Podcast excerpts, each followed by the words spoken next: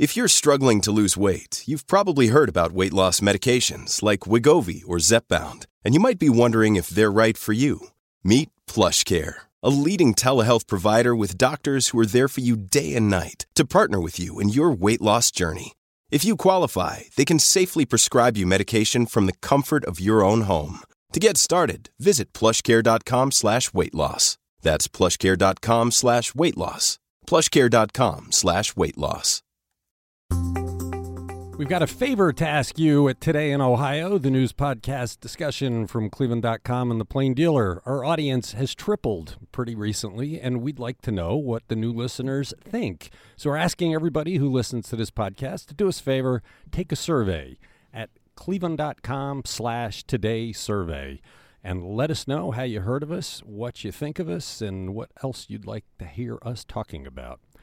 I'm Chris Quinn here with my colleagues Laura Johnston, Leila Tassi, and Lisa Garvin. It's a snowy Tuesday, and Lisa, you're in that zone that has no water today. And yes, I pronounce water like a kid from New Jersey. yeah, there, yeah, there's a big water main break in Richmond Heights on Highland Road. It's affecting five communities, so I've been without water since 4:30 this morning, out putting snow in a bucket so I can melt it and flush my toilet this morning. That's that's that's roughing Wow. it. Yep. that's suburban roughing it. It's like pioneer stuff. All right, let's get to our discussion. In just eight years, Akram Boutros has rebuilt Metro Health from a broken down foundering hospital system into one of the best pos- public hospital systems in the nation. So, why has he decided to call it quits at the end of next year? Leila, I guess there are some people in his circle that knew he'd been thinking about this, but I got to say, I found this to be a shocker. Yeah, we were all kind of taken by surprise. He's stepping down basically in the middle of a pandemic. and just as the hospital is about to complete this enormous transformation of its main campus, but he says he's not stepping down to take another job. He said he he simply accomplished the work he set out to do. That includes the construction of, of a new main campus in Cleveland, bringing online two new medical centers in Parma and Cleveland Heights, doubling the system's revenues and, and establishing the Institute of Hope, which seeks to address the social determinants of health, things like food, housing, and transportation and security for the, the patients that Metro Health uh, serves. And Boutros told Courtney Astolfi that that every agency needs a change agent, a, a disruptor, and and that's what he was for Metro Health. But that intense period of transformation must come to an end and give way to a period of rest. That's kind of how he described it.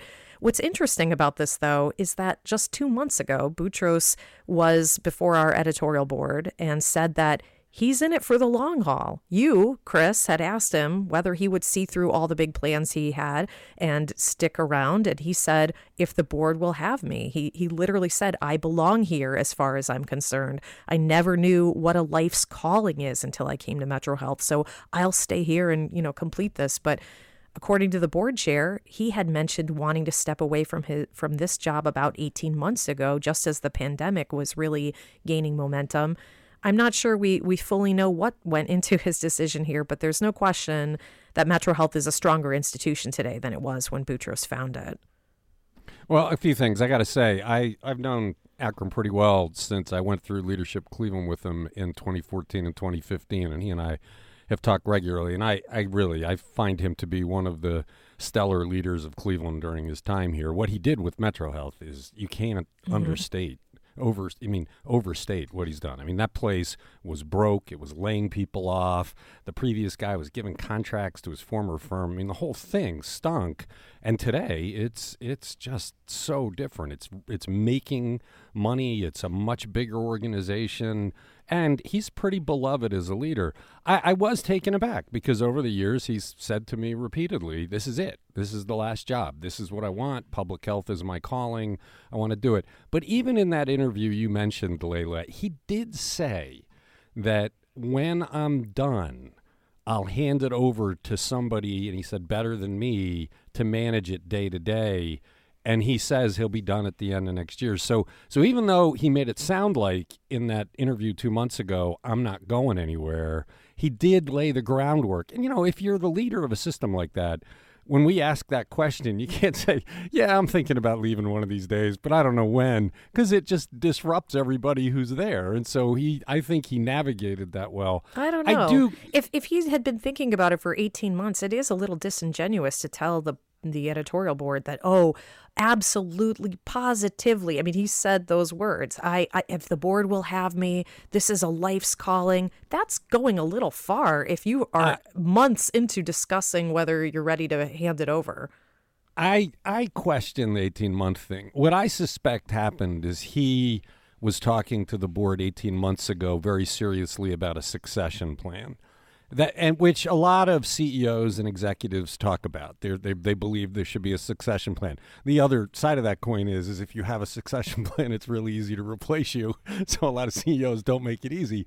But I believe he probably was talking to the board about that. He's brought in a lot of quality people, and he has a vision for the future. Uh, I'd I'd be surprised if he if he was truly saying in two months after the pandemic was in its full flower. Hey, hey, let's start planning for me to be gone at the end of next year or at the end of 2022. And th- th- look, the thing is, he's he's done remarkable work. He when he leaves, he'll have been here just shy of 10 years. He did say in the interview that we did with him yesterday. The 10 years is pretty much the, the upper limit for a change agent CEO, that it is time for somebody to move on and I do I I hope they get somebody who can carry it on. He's done remarkable things. I feel bad. We know some of the people that took jobs at Metro Health because of him. And I'm sure they're all feeling a bit let down now because the guy they took the job to work with, this inspiring Cleveland figure, is leaving them behind. Yeah, I agree. I agree. But like you said, he's done incredible things, ushered in a whole era of change transformed the the facility and um, you know and also you know I I I feel like we, we, it bears mentioning that Metro Health under his leadership was one of the first institutions in Cleveland to embrace the fifteen dollar minimum wage.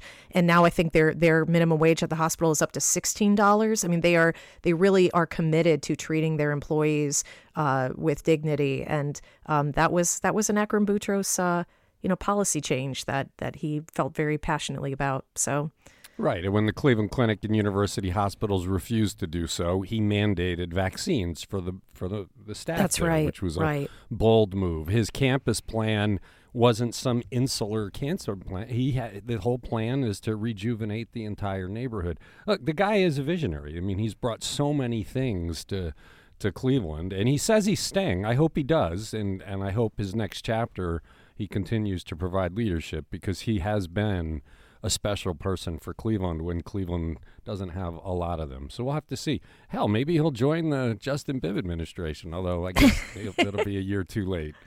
We'll see. He did he did adamantly say he's not running for county executive. He's had some notorious run-ins with Armond Budish. I mean, there's that description in court papers of Armond Budish basically going into his office to shake him down to fire Gary Brack, the guy mm-hmm. who brought the whole jail thing to the fore but he says, no way, no how, not running for office. That's not in his plans. So we wish him well, and I think Cleveland owes him a debt of gratitude for what he did there. You're listening to Today in Ohio. Why is Cleveland Mayor Frank Jackson and City Council in such a hurry to use $12 million of the taxpayers' cash to bail out the financially troubled Shaker Square shopping complex? And why aren't they using the federal American Rescue Plan dollars as they first announced? Lisa, this story is becoming more and more outrageous in my eyes because they want to use $12 million of the taxpayers' money for loans for a development that's valued at 5.6 million. Who is making out here? I would say maybe the nonprofits. I don't know. I mean, this is a very kind of twisty. I mean, some city council members said this deal is confusing and complex, and it certainly is. I had to do some digging to kind of figure it out.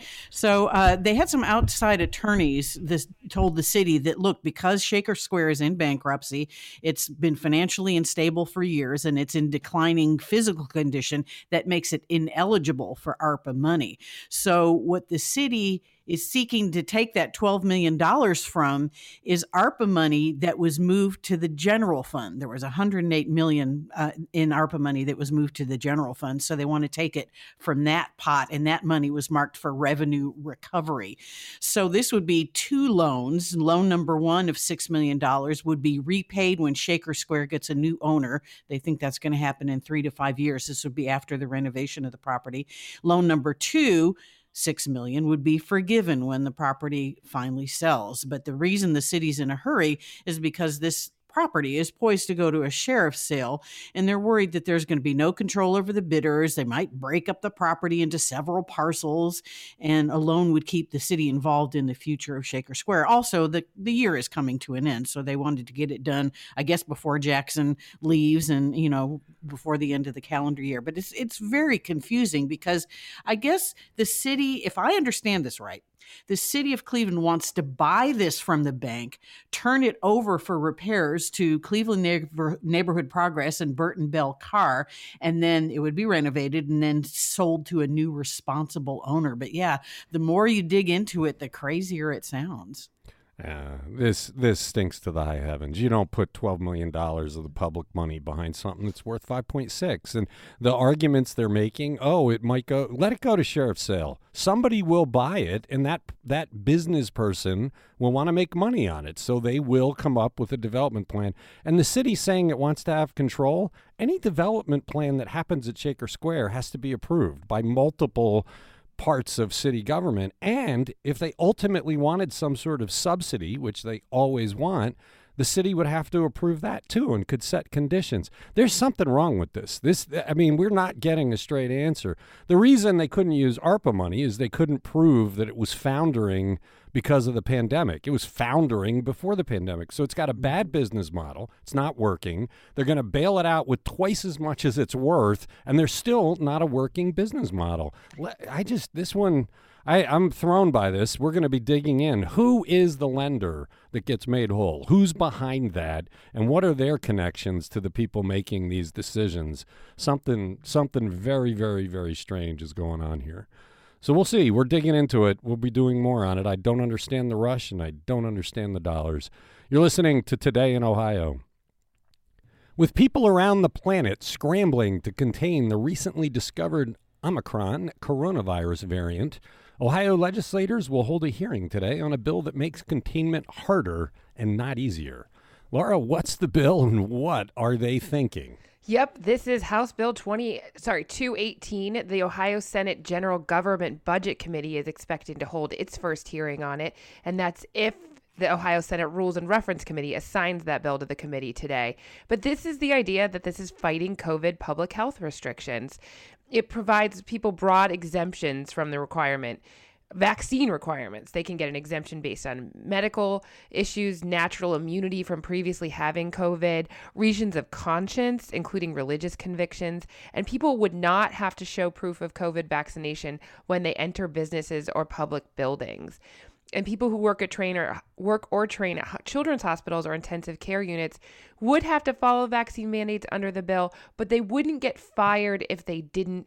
Their employers and schools would have to find something else for them to do with an equitable uh, salary, basically. So this, this is kind like, of thumbing thumbing the vaccine mandates. Well, it seems like too it's a very anti-business move. There are businesses that want to keep COVID out of the workplace. They want the ability to tell workers and and customers, you can't come in here if you're not vaccinated or you're not tested. So this is this is another move that's become a trend across the country where Republicans are anti-business, and it'll be the strangest thing if we see in America that the Democratic Party becomes the pro-business party, and this is depriving businesses of their basic rights. This is this is the Republican Party meddling in business. And who would have ever thought those words would come out of our mouths? Yeah, absolutely. I mean, I feel like they're trying to do a balancing act, right? They have all these Republican who don't want to be told they have to get a vaccine. So they're trying to stick up for those people who don't want to be vaccinated but want to keep their jobs and that's a base. But then the, yeah they've always been pro business and there are business and healthcare groups that oppose this bill. They hope it doesn't progress in the senate because they want to be able to tell their employees what to do. So you have a really wide coalition of people against this bill and we've obviously seen a lot of iterations of it throughout this year and it, it's got some strange bedfellows uh, protesting against it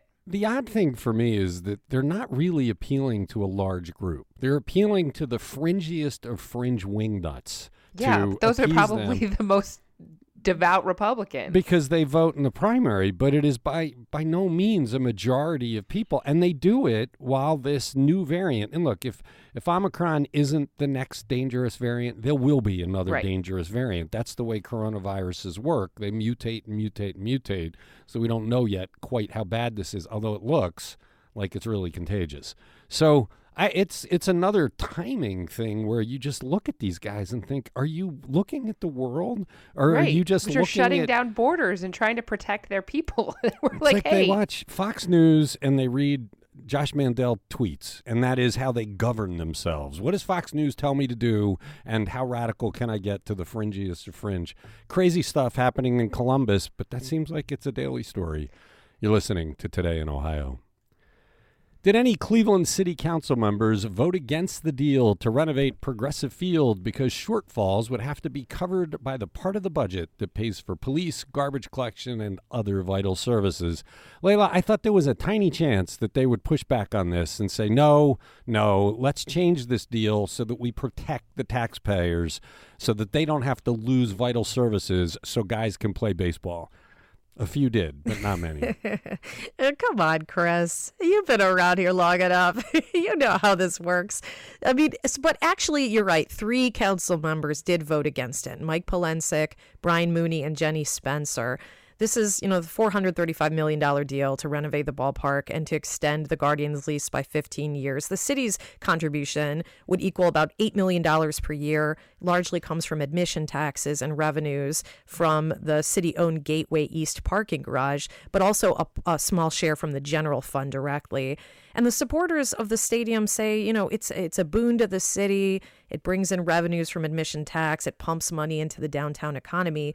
But the detractors are really worried that the cost will outweigh the the benefits that the team brings to the city. They're uneasy about the fact that the city's general fund, which supports all the basic services such as police and fire, that they're going to have to kick in $350,000 or more a year. They're concerned that the project is is not going to include enough contracts for minorities, women, and, and residents of Cleveland. And these are all valid concerns. Um, you know, there was also the discussion about, you know, whether hinging so much of it on on the the Gateway East parking garage revenue is is wise in a in a culture where people are trying to get away from, uh, you know, commuting by car and that sort of thing. I mean so, you know, and Mike Polensek, he brought up the, the fact that the team failed to follow through on promises that it made way back when the stadium was built in 1994. He doesn't trust them to honor their commitments now. So that's how that played out. But in the end, it passed. And, uh, and and the, the team issued a statement very you know grateful and and uh, and kind of alluding to a promise of you know World Series victory or something. Yeah, right. Look, the the thing that's that it's it's not surprising. The thing that's distressing here is the governments kept telling us, you know, the the Guardians never threatened to leave. Yeah, that's because you never negotiated. You never pushed them. So the basically the team came in, said, "Here's what we want. And they said, yes, sir, and gave them what they wanted. There was no negotiation. Yeah. You should have pushed it. You should have said, you know what? We're not exposing the general mm. fund, so go back to your drawing board. Let them threaten to leave and see how the public deals with that, right? Right after their name change. Instead, they just did what the team wanted. There was we we never had a representative, not Armond Budish, not Frank Jackson, not not city council, not county council say, wait a minute, wait a minute, let's let's bargain here. This is a big ask of the taxpayer.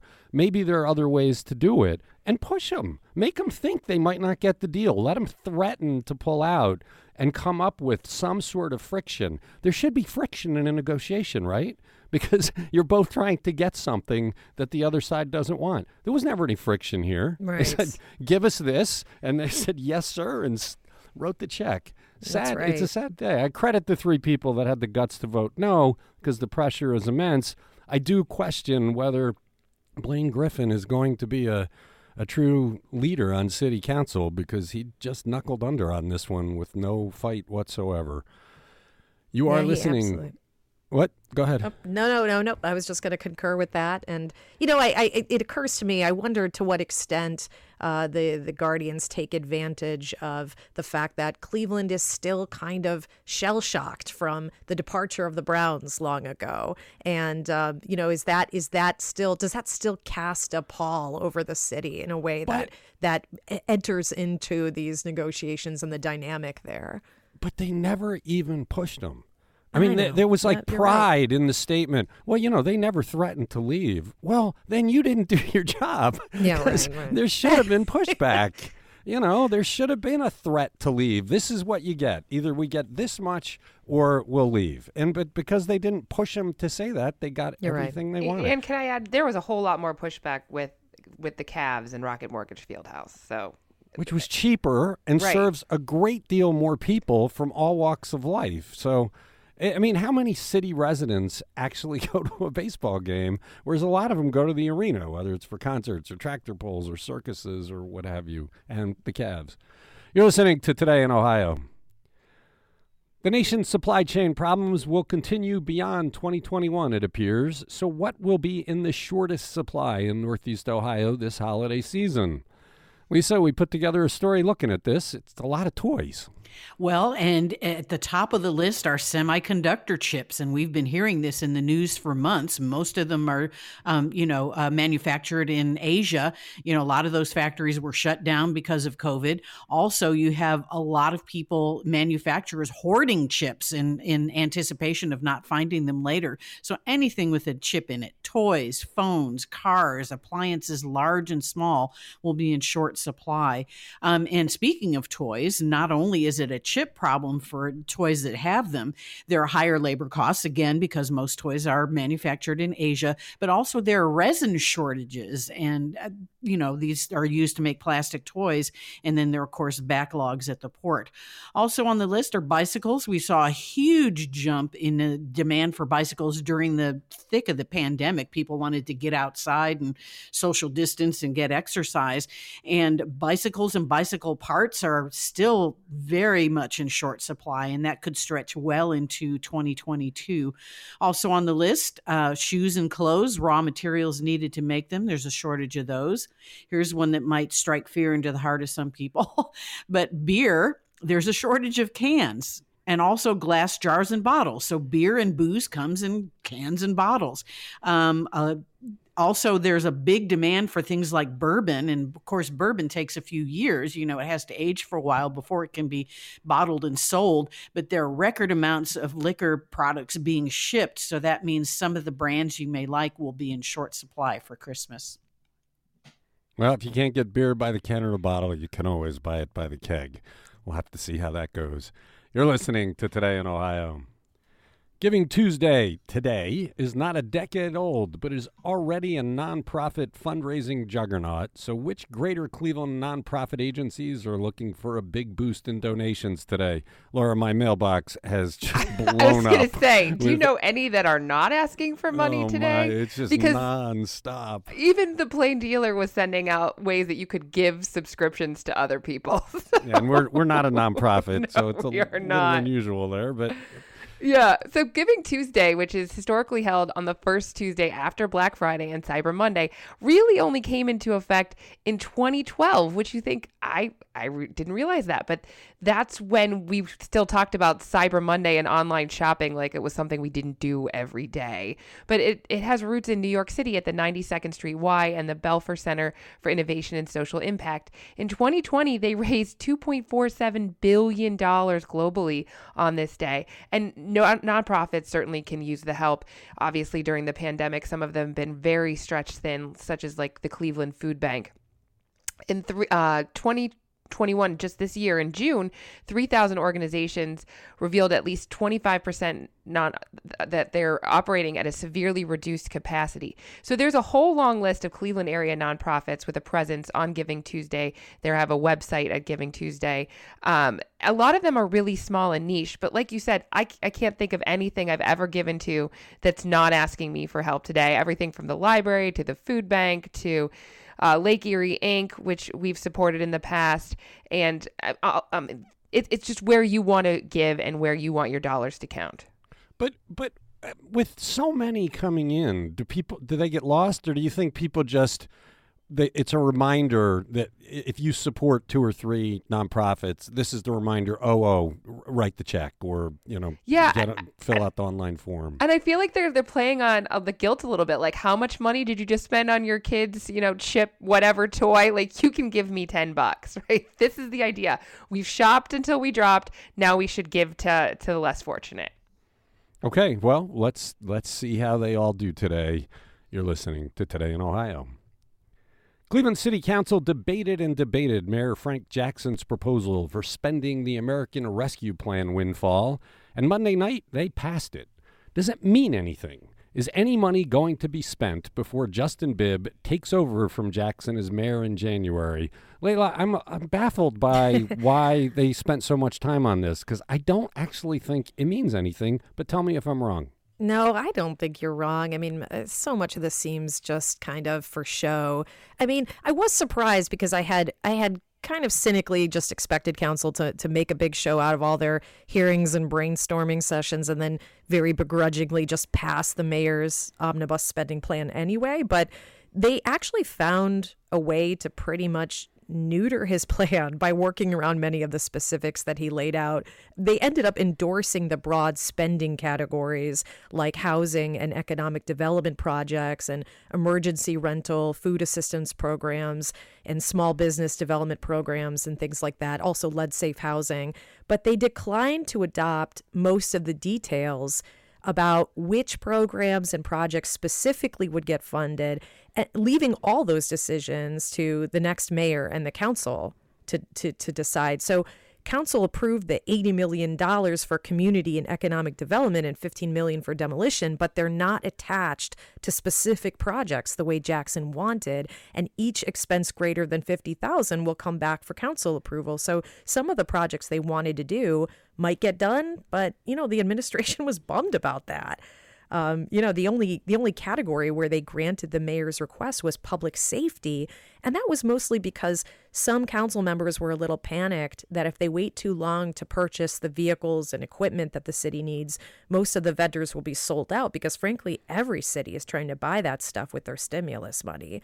So they, you know, they pulled the trigger, so to speak, on the public safety spending. But even that was kind of controversial. The city wants to buy riot gear and vehicles to use during times of unrest. Councilman Kerry McCormack said that the thing resembles a tank. Many in council find that inappropriate. So it wasn't without controversy, but that was the only thing that they gave the, you know, Jackson there. It, it's bizarre to me uh, that they they put this energy into it because if I'm hearing you right Justin Bibb, Blaine Griffin can take their positions as mayor and council president come January 1st and say, you know what? Let's use 100 million and eradicate lead paint in Cleveland. Eh, not really caring what we did last right, year. That's true. And they could. They could award that and so I, it's it's I get why the council did it as a sign of respect to Jackson to give him something, but it's meaningless. And I don't understand why Jackson pushed it cuz unless he's just trying to hold on. I mean, he has less than a month left as mayor. A month, uh, one month from today, the, the January first, he will end his 16-year term. Why did he push this so hard? Do you have any idea? I don't. I don't. Except, you know, he has made some comments that sort of intimate that maybe he doesn't think Justin Bibb is ready for this job that lays ahead. Maybe he wanted to kind of lay out a roadmap that he thought would help guide Justin Bibb to make the right decisions well, about ARPA is, money. If that's but true, that's very condescending. It is condescending, maybe. but isn't Frank Jackson sometimes condescending? Let's be honest. Yeah, but I think he would have been more effective if he would have just talked to Justin Bibb and said, "Here's what I'm thinking. Let me put it in your hands. You you you amend it as you wish and take it to council in January." This this looks lame. This this looks like a lame duck move. You know, and Jackson doesn't like looking weak. This looks weak. It, you know, so I don't know. We'll see. You're listening to Today in Ohio. Let's get one more in. How many Northeast Ohio students were among the winners of the one 10,000 10,000 Vax to School scholarships announced Monday. Is it too late to get in on the next round? I know, Laura and Leila, now that you have vaccinated children, you got your names in. I'm, my kids are not on this list. I'm just going to put that out. You know, I, I, let me just say that when I saw this story come out, I I checked to make sure I didn't miss a call from the governor. right. Yeah, he did not call me either. Lisa, what's the deal? Okay, yesterday there's 150 of these $10,000 scholarships available and yeah, you can't register anymore. That closed a while back. So they announced the 30 winners yesterday. There will be 30 announced every day at 3:30 until Friday. And then on 7:30 this Friday, they will be announcing five $100,000 winners. And this will be announced during the Ohio Lottery broadcast on TV. Now, you can still sign up for the $100,000 scholarship through midnight this Wednesday, so midnight tomorrow. And this can be used for, you know, any college, university, technical, or trade school of your choice. So if you want that 100,000, sign up before Wednesday. Okay, you're listening to Today in Ohio. Thank you, Lisa. Thank you, Leila. Thank you, Laura. Thanks to those who listen to this podcast. And please do us the favor. Go to cleveland.com slash today survey and let us know how you heard about us and some other details about what you think of this podcast.